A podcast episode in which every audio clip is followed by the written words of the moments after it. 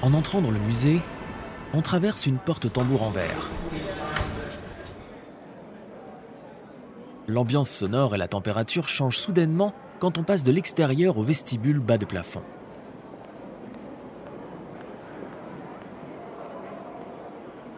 Tout l'espace est petit.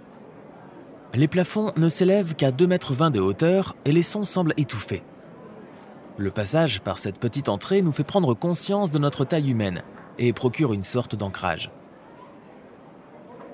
En s'avançant, on sent sous nos pieds une texture en relief, presque comme si on passait sur une bouche d'égout. Il s'agit d'un grand médaillon en bronze d'un mètre vingt de diamètre. Sur sa circonférence, on lit en grandes lettres Let each man exercise the art he knows. Aristophanes. Que chacun s'exerce à l'art qu'il connaît. Au centre du sceau, des formes géométriques se croisent au-dessus d'une image en relief de la Terre. Un texte plus petit indique que le musée, conçu par Frank Lloyd Wright, est un cadeau de Solomon R. Guggenheim. On sent les stries du médaillon sous le pied, mais aussi la surface lisse du bronze, polie par les pas des innombrables visiteurs du musée.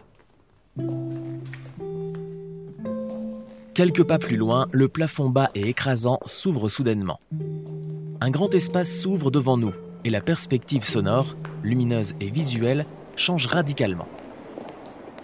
Ample, cylindrique et creux, cet espace comprend une rampe qui s'enroule en spirale contre les murs, surmontée d'un grand puits de lumière à près de 30 mètres au-dessus de nos têtes. Nous voici dans la rotonde du musée Guggenheim.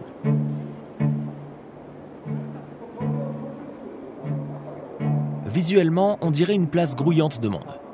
Elle est entourée par la rampe en béton de près de 400 mètres de long qui s'enroule en spirale sur six niveaux jusqu'au puits de lumière. Cette rampe continue est ponctuée par une colonne de petits surplombs bombés tels des balcons de théâtre, parfaitement empilés à chaque niveau qui s'enfoncent dans l'espace au-dessus. La structure n'est pas bien haute, mais l'étendue de lumière et l'espace gigantesque lui confèrent une allure monumentale l'entrée dans le musée est dominée par cette expérience du mouvement.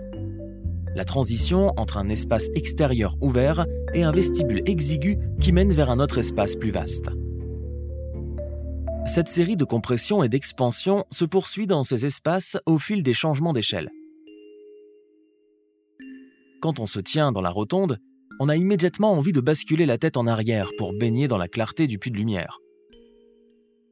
La rotonde devant nous est un déploiement d'espace, de lumière et de son. On est attiré vers le centre de cette cathédrale, la rotonde emblématique, le cœur du musée Guggenheim.